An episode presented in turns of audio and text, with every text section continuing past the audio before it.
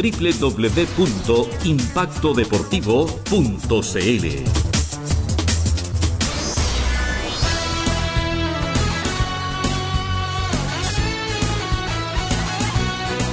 Ya dando el, el, cierre a esta transmisión, vamos a dar los números que dejó este partido. La Universidad de Concepción ganó 105 a 44 en el, en el, equipo en el local. Aguilar marcó 5 puntos.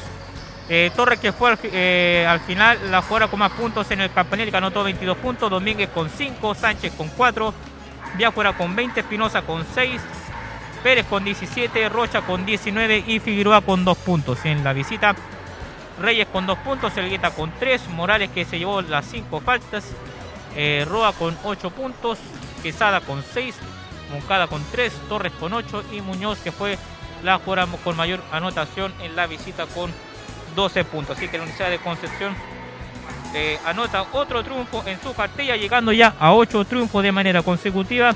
Y en los últimos partidos que iban quedando en esta categoría de la Liga Femenina de Baloncesto Chilena. Eh, sigue ganando eh, casi por paliza el cuadro de gimnástico a Estrella del Sur por 90 a 37 y ya entrando ya al último cuarto, Universidad de la Frontera le va ganando a Escuela Básquetbol de Ancud por 54 a 39. Como ya mencionamos los otros partidos, Tepe le ganó a Boston College por 87 a 31. La UNAP de Concepción le, ganó a Cumbre del Maule por 69 a 43. Cerrado entre, entre Puerto Montt y Universidad Austral, ganó Puerto Montt 60 a 59.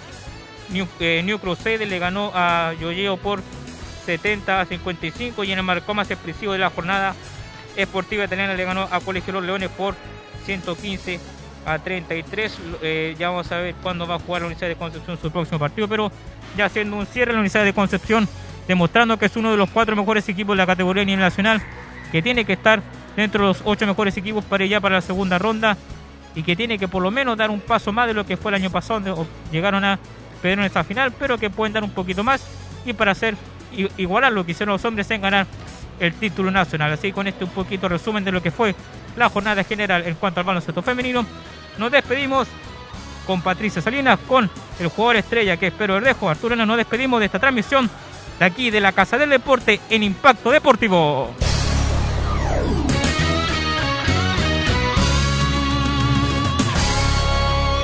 Impacto Deportivo.